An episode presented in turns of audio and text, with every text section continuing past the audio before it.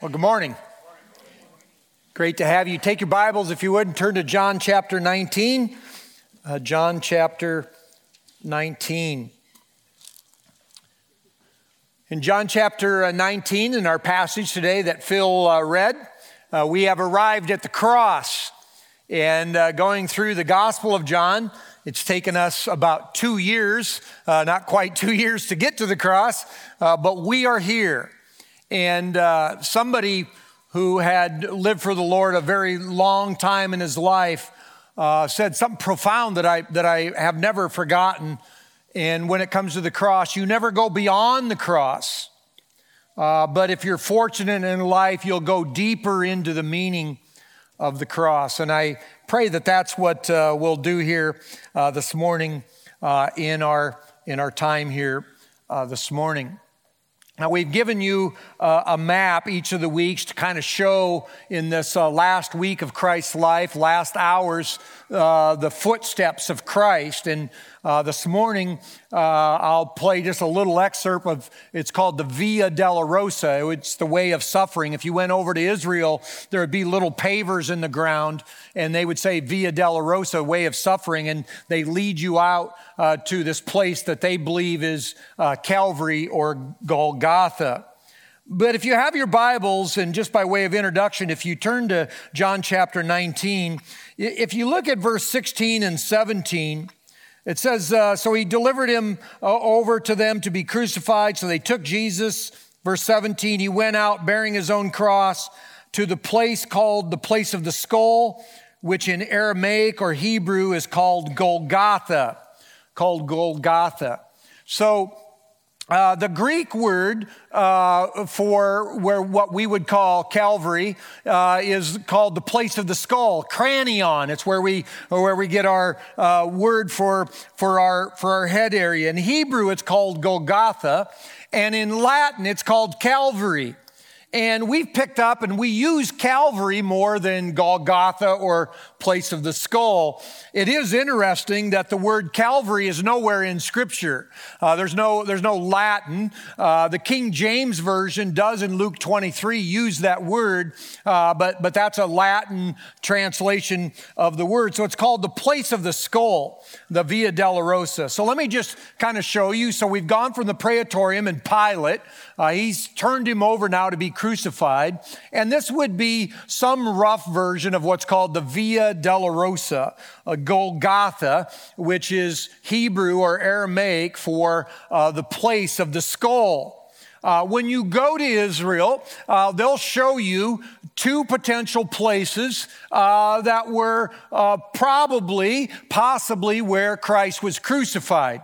And uh, uh, I took a picture of the one that seemed uh, most likely uh, to me. And if you kind of stare at that, uh, the, the, word Golgotha just means a hill that looks like a skull. And you can, you can kind of see that in the hillside uh, there just a little bit. Right behind that hill is a garden.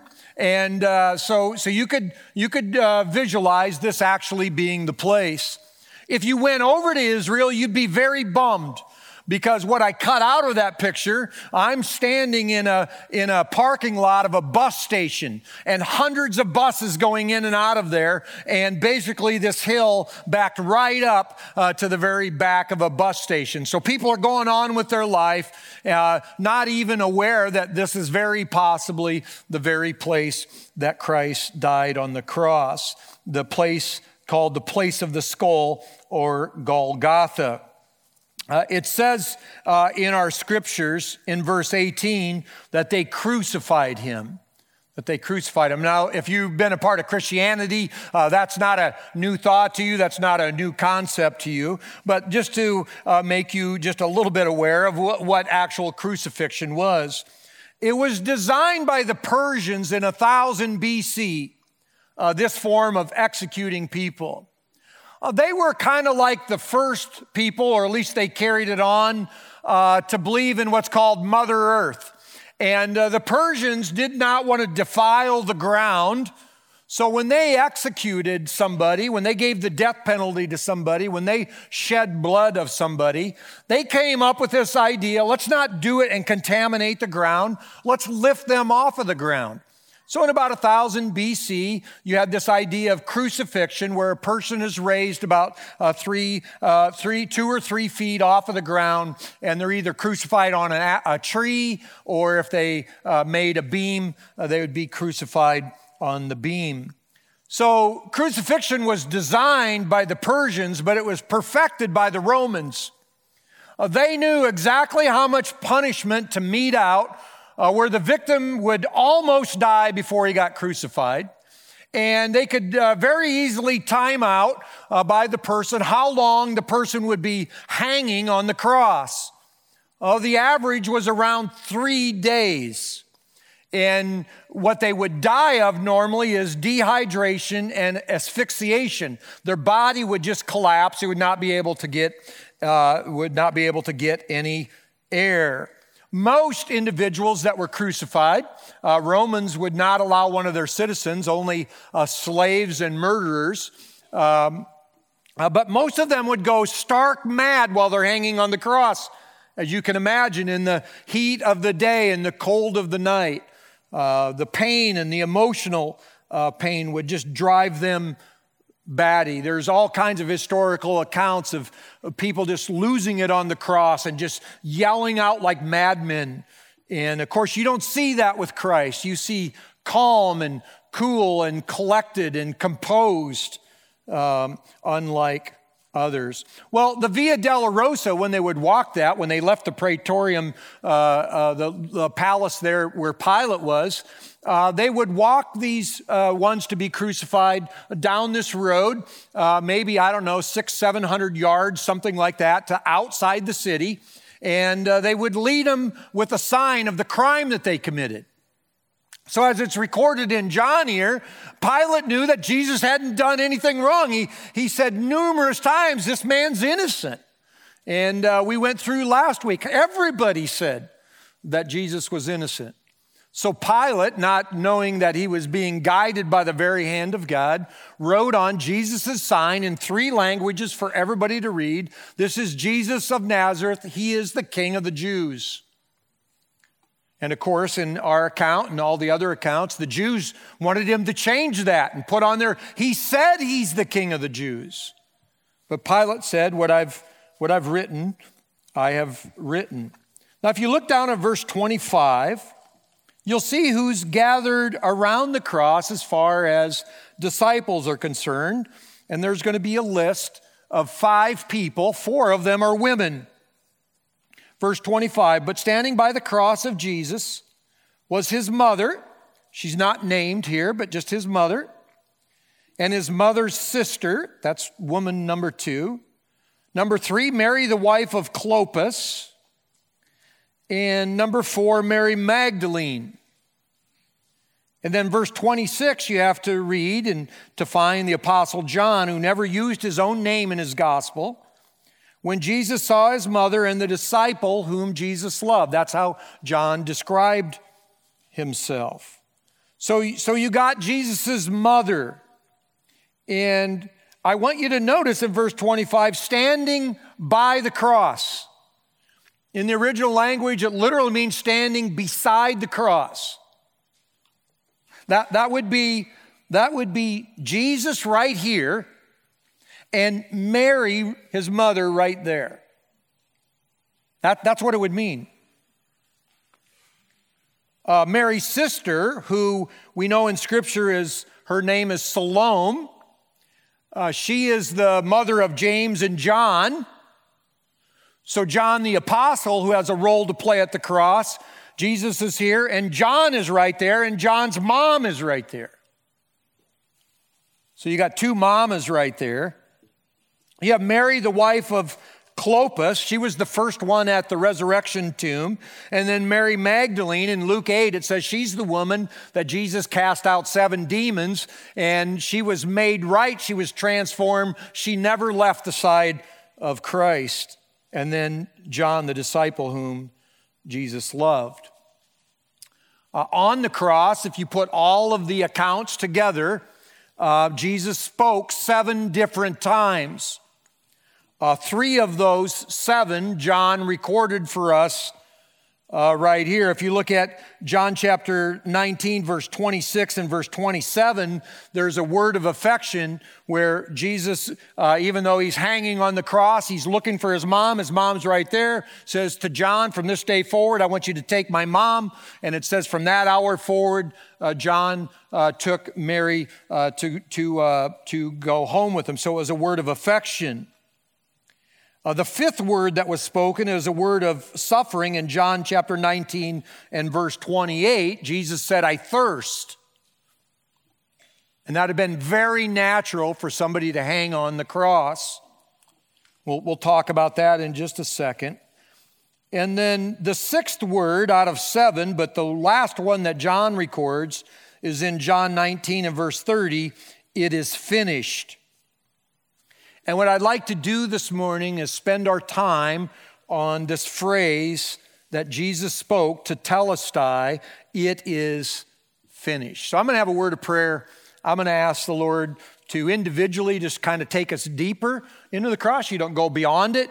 Um, hopefully, this will. Uh, hopefully, the cross isn't a whole hum thing for you. Uh, if you if you feel like oh, I'm just kind of cold to this, I've heard this, been around this. Uh, this is normal Christianity, then why I'm praying, you ask God uh, to forgive you and to rejuvenate your thoughts about the cross. Let me pray. Father, we, we have the cross in our foyer and on our stage. Uh, many, many uh, individuals in our church family would have a, a necklace, maybe an earring, maybe even a tattoo with the cross. We hear about the cross, we preach about the cross.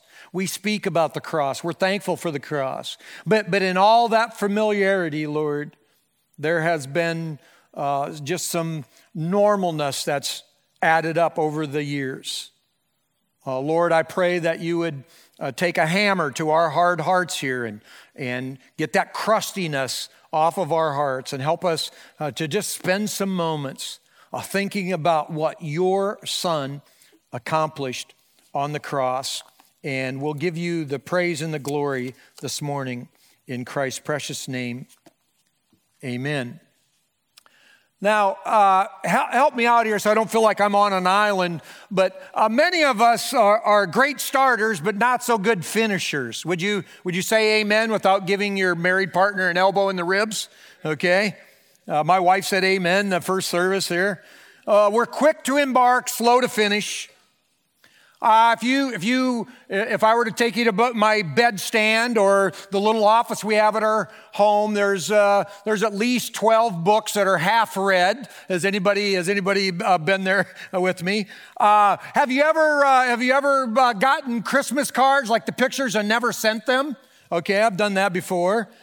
How about maybe this is for some of you New Year's resolutions for diet and exercise, and and here it is. It's not even Easter yet, and those are out the window. How many here have had a treadmill that you actually were able to hang iron clothes on? It made a nice a place for that. So we're great starters, not great finishers. That's not so with God, amen? What He starts, He finishes.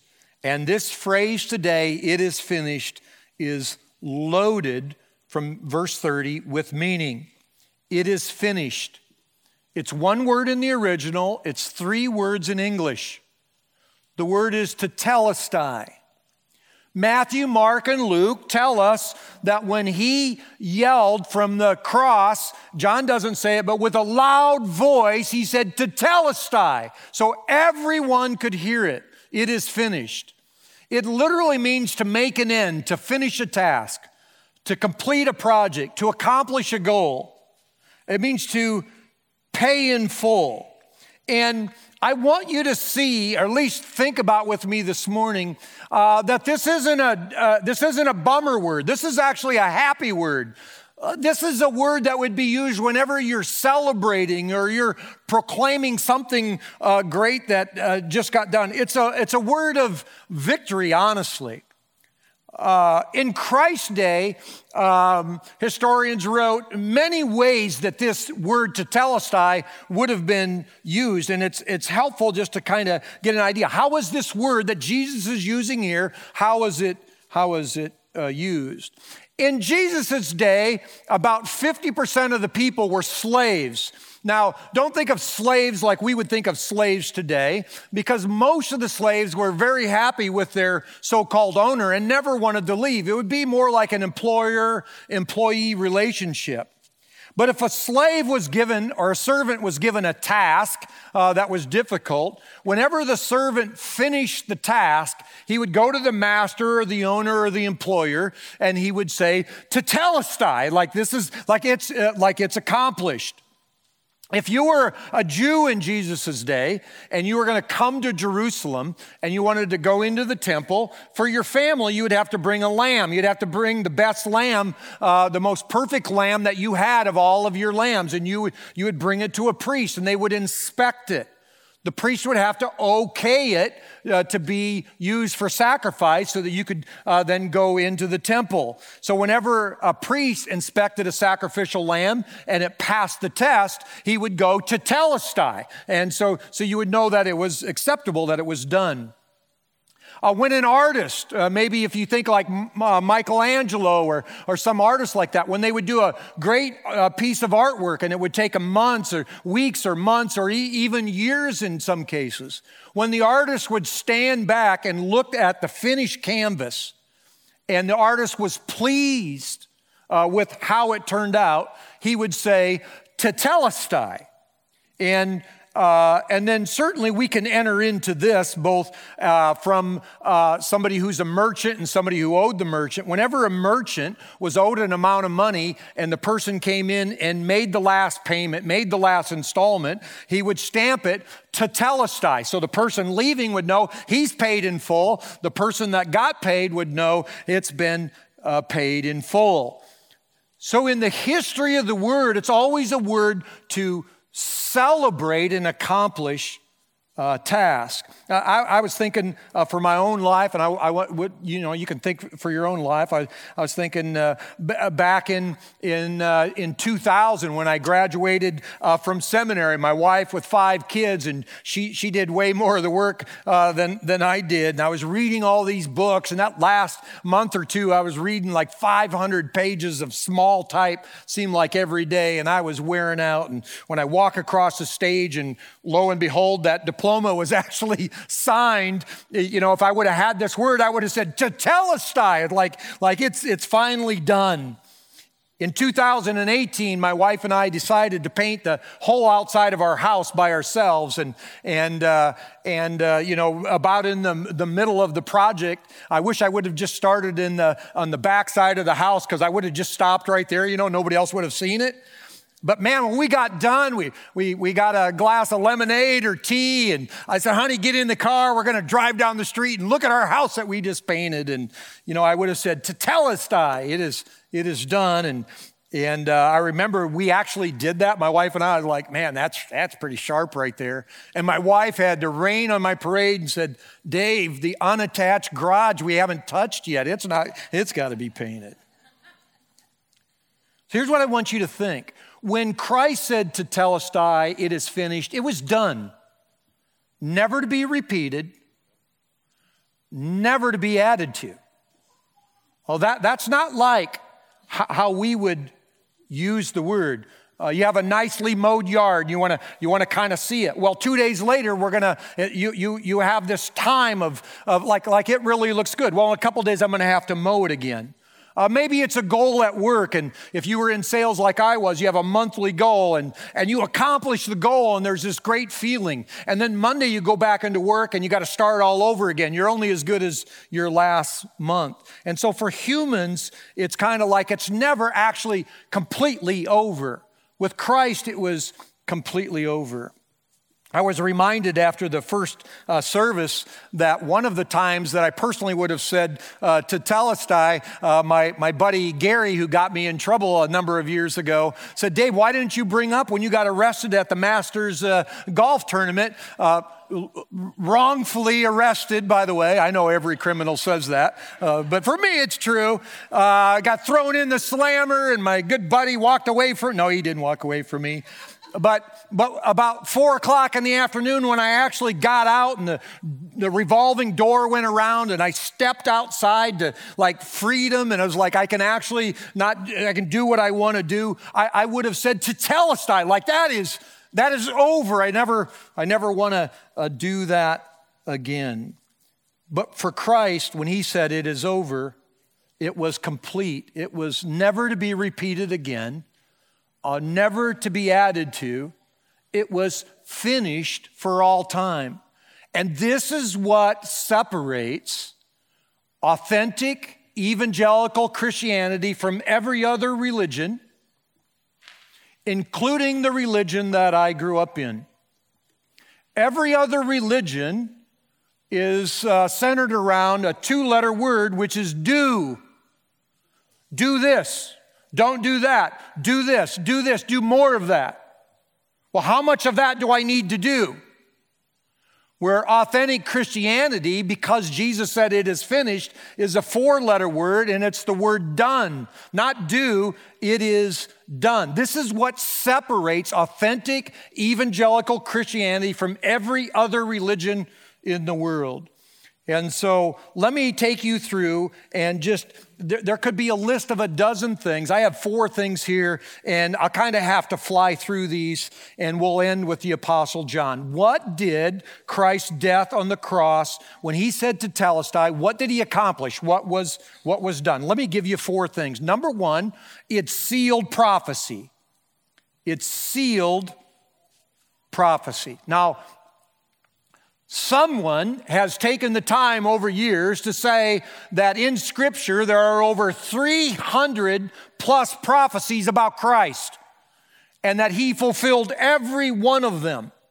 And it would be a mathematical impossibility to have that many uh, prophecies even half, even a tenth, even a hundredth of those prophecies, 700, a thousand years earlier, all fulfilled, and yet Christ did that. Let me give you six or seven that are just found right in our passage, and this is really skimming the passage, but I want you to see when he said it is finished, he, he fulfilled every prophecy that the authors of the Old Testament wrote about him. Let me just give them to you. I'll just list them.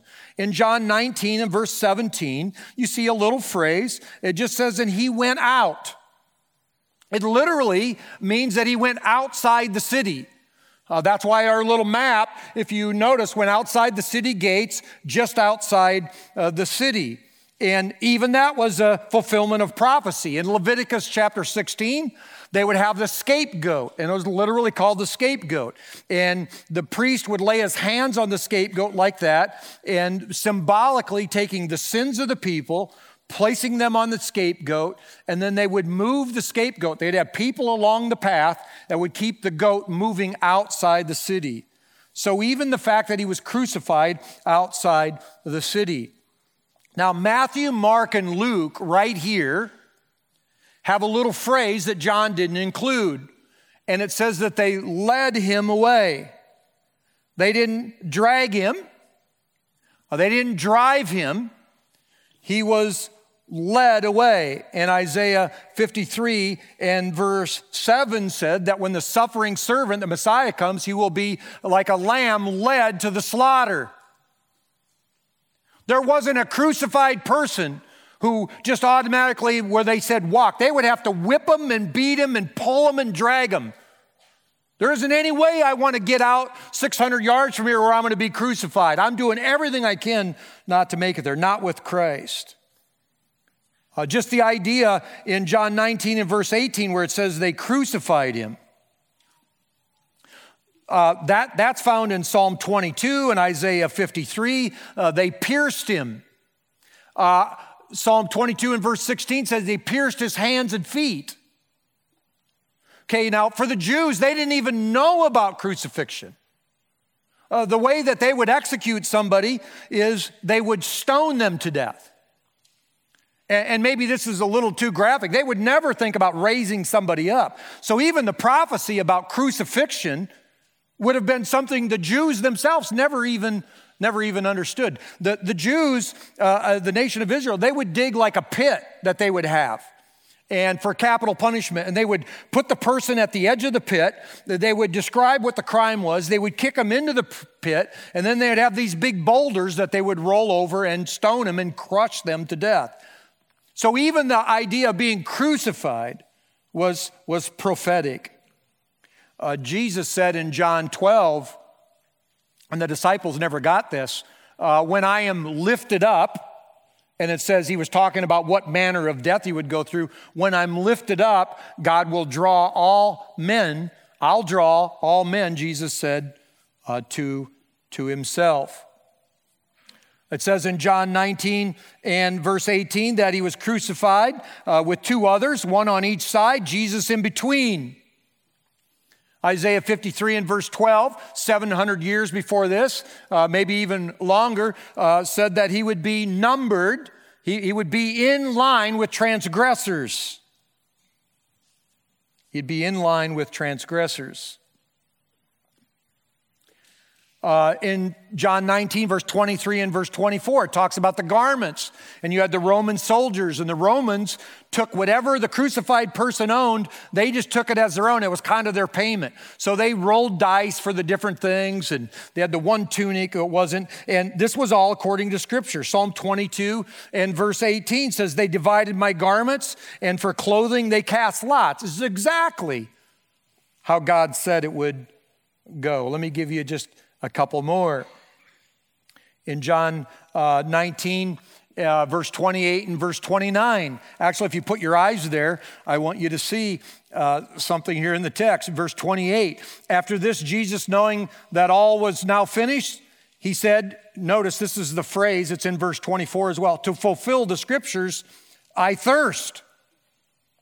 Psalm 22, verse 14 and 15 said the suffering Messiah would be so dry in his mouth, his tongue would stick to his upper roof of his mouth.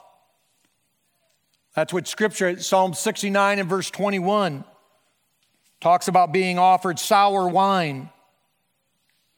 Uh, Matthew chapter 27 said he was offered wine mixed with gall and he didn't take it. That's a pain deadener.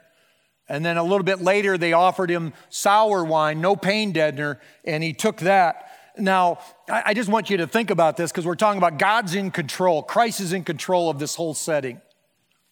I just want you to notice that he said, I thirst in verse 28 and 29, and verse 30, he dies. He, he didn't take a drink to stay alive longer. According to scripture, he took a drink to fulfill what the scripture said that he was going to say, I thirst, and took a drink. He is totally composed as he's, as he's hanging on the cross. And then just, in a, just a little word that you would just pass over. It says that they took this hyssop branch and they put the sour wine and they reached up to him. And, and if you would have been a Jew that would have been around there when they saw that happening, your mind would have been gone back to Exodus 12. And when the Passover was going to take place, God said, uh, you, you, you take the blood of the lamb and you take the hyssop branch and you apply the blood on the doorpost.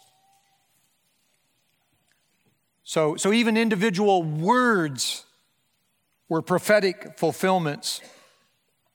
And then lastly, I want you to notice in verse uh, 30, when Jesus had received the sour wine, he said, It is finished. He bowed his head and gave up his spirit. He's in total control of dying. When a person dies, they give up their spirit and then they bow their head. Uh, that's, that's not the case. That's not the case with Christ. Psalm 31 says, And I gave my spirit uh, to the Lord. And if you have your Bible, just turn to John chapter 10, just a couple pages over. I'll just read verse 17 and 18.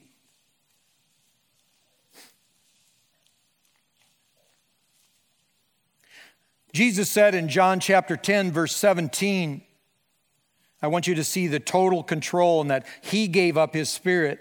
It says in verse 17, For this reason, the Father loves me because I lay down my life that I may take it up again. No one takes it from me, but I lay it down of my own accord. I have authority to lay it down, and I have authority to take it up again. This charge I have received from my Father. So, so he laid down his head and he said, It is finished. He laid down his head and then he gave up his spirit. A Spurgeon, Charles Spurgeon said, and this is an accurate translation of, of this word about uh, bowing his head. He pillowed his head and he gave up his spirit. Total control. And so we should be thankful when Jesus said, It is finished that just a little sliver of that meaning is everything that was said about the Messiah, I, Jesus, have completed. You can have confidence in me, the person. Now, let me give you these last ones uh, fairly uh, quick here, and I'll, I'll, I'll wrap this up. Uh, secondly, and again, there could be a dozen of these. What did Christ's death accomplish? It saves hell-bound sinners. Amen? When he said, It is finished, the, the price was paid, the cost, the cost was covered. The innocent man, man died uh, for the sinner. The wages of sin is death, spiritual death, separation from God. He said, It is finished. The debt of sin, the wrath of God, physical, spiritual separation from God forever. If you believe in the finished work, it is finished. That's why I say this is a huge difference between religion and a relationship with Christ. Religion, you do it. In a relationship with Christ, He did it. Amen? He did it. Here's what Word of God says about somebody that hasn't placed their trust in the finished work of Christ alone. Because of your hard and impenitent heart, you are storing up wrath for yourself on the day of wrath when God's righteous judgment uh, will be revealed. The sinless one uh, became sin for us. That's what you need to see. Josh uh, quoted this uh, verse right before uh, we sang that, that new song. And this verse has had such an impact on my own uh, personal life. For our sake, he uh, made him, Christ, to be sin. Christ who knew no sin so that in him, Christ, we, we might become the righteousness of God. If you, if you pictured a shirt, a, a t shirt that's oil stained and dirt stained and grandma and grandpa stained, and, and it's just, it's just, uh, it's just, just throw the shirt away.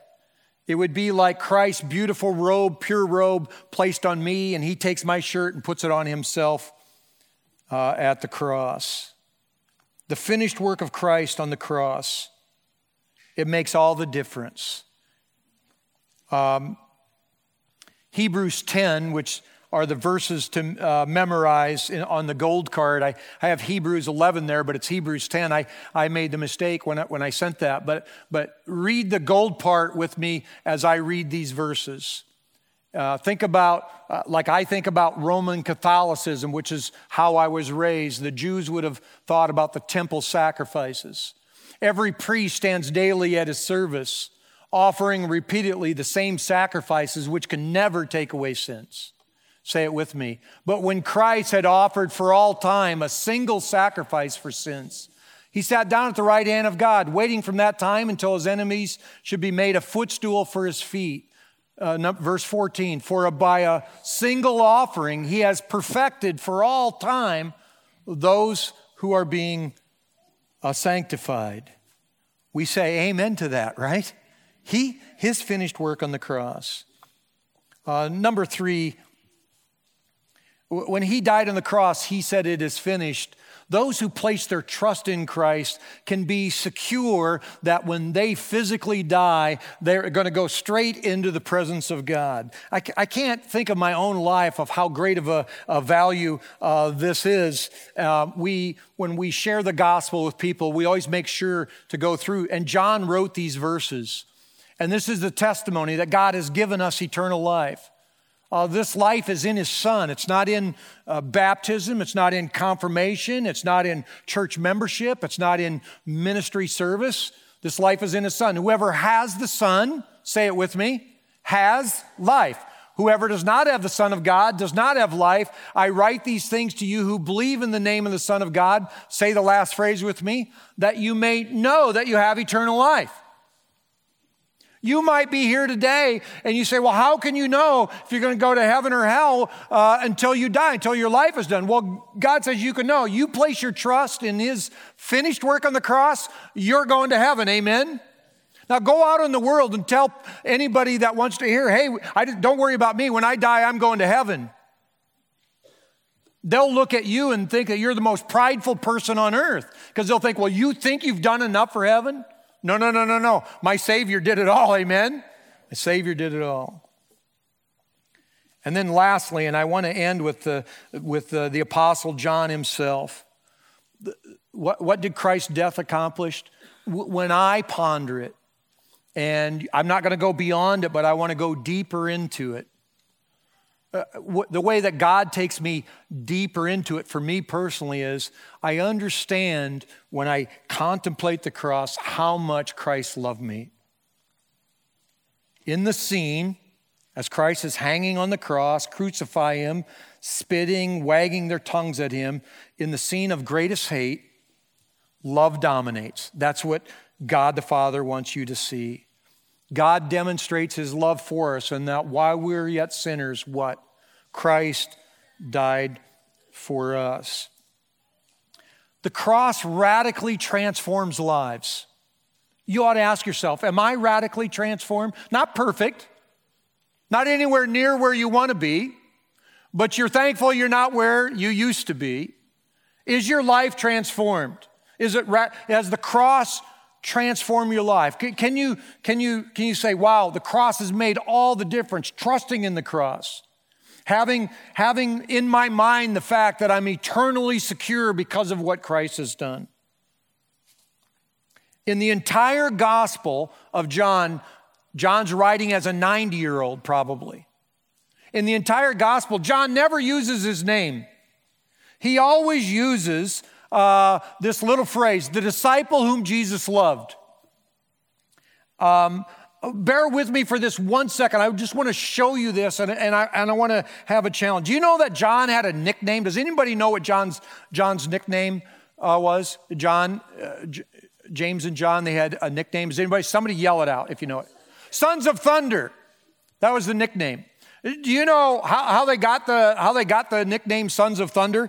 Well, if you have your Bible, just, I promise, it'll just be a minute. If you turn to Luke chapter 9,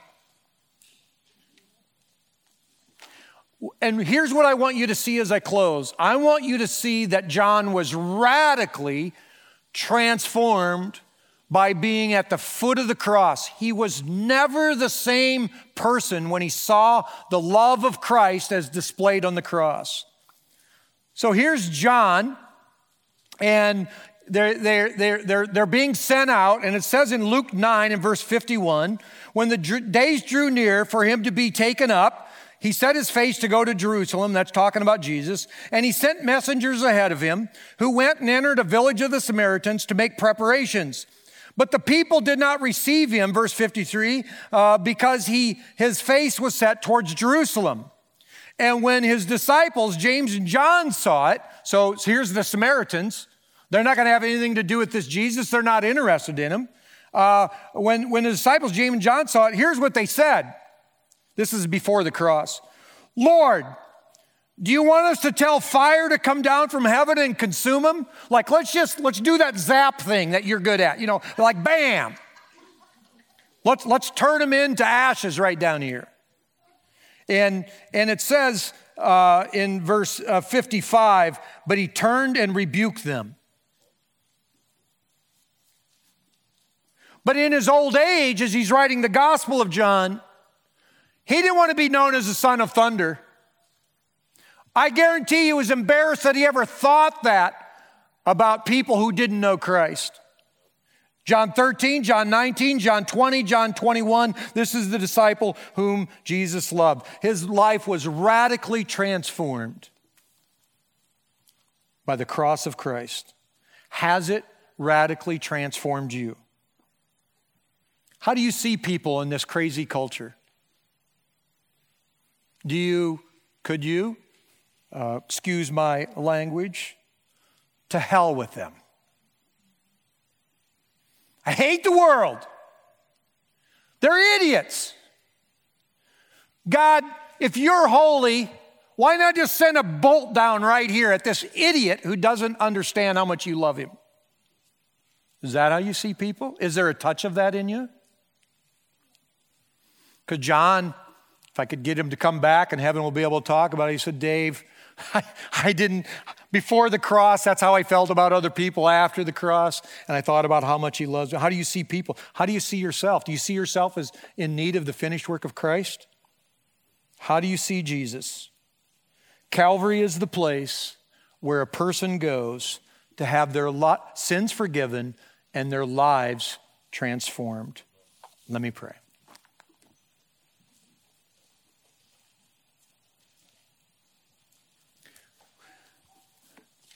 Father,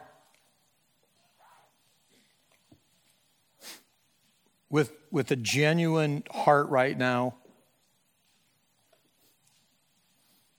I say, Father, I know that there's so much more in this passage. I know I can't even enter into the emotions, Father, that you had when you stayed quiet and in all your power and your majesty, you kept your hands off. And you let your son be crucified. Can't imagine the emotion of mama standing beside the cross. All the hate, all the anger, all the jeering, all the mocking. Uh, Lord, at Lakeside here, uh, there, there's, no, uh, there's no going beyond the cross. Would you help us go deeper into it? Lord, if there's one here that has been religious and Lord, would they see that when you said it is finished, that their sin debt was paid in full, that, that their, their only response is a response of faith to believe and to receive forgiveness that you offer, to, to believe and receive your Son? Oh Lord, might we go out here this week living our lives as a thank you back to you. Might we each have an opportunity to tell somebody, I'm the disciple whom Jesus loved. Could I tell you about it? Thank you for the cross. Help it in the history of Lakeside, in my life and our lives, to be more meaningful each and every day that goes by. Well, thank you for your graciousness and your mercy and your love that was demonstrated at the cross.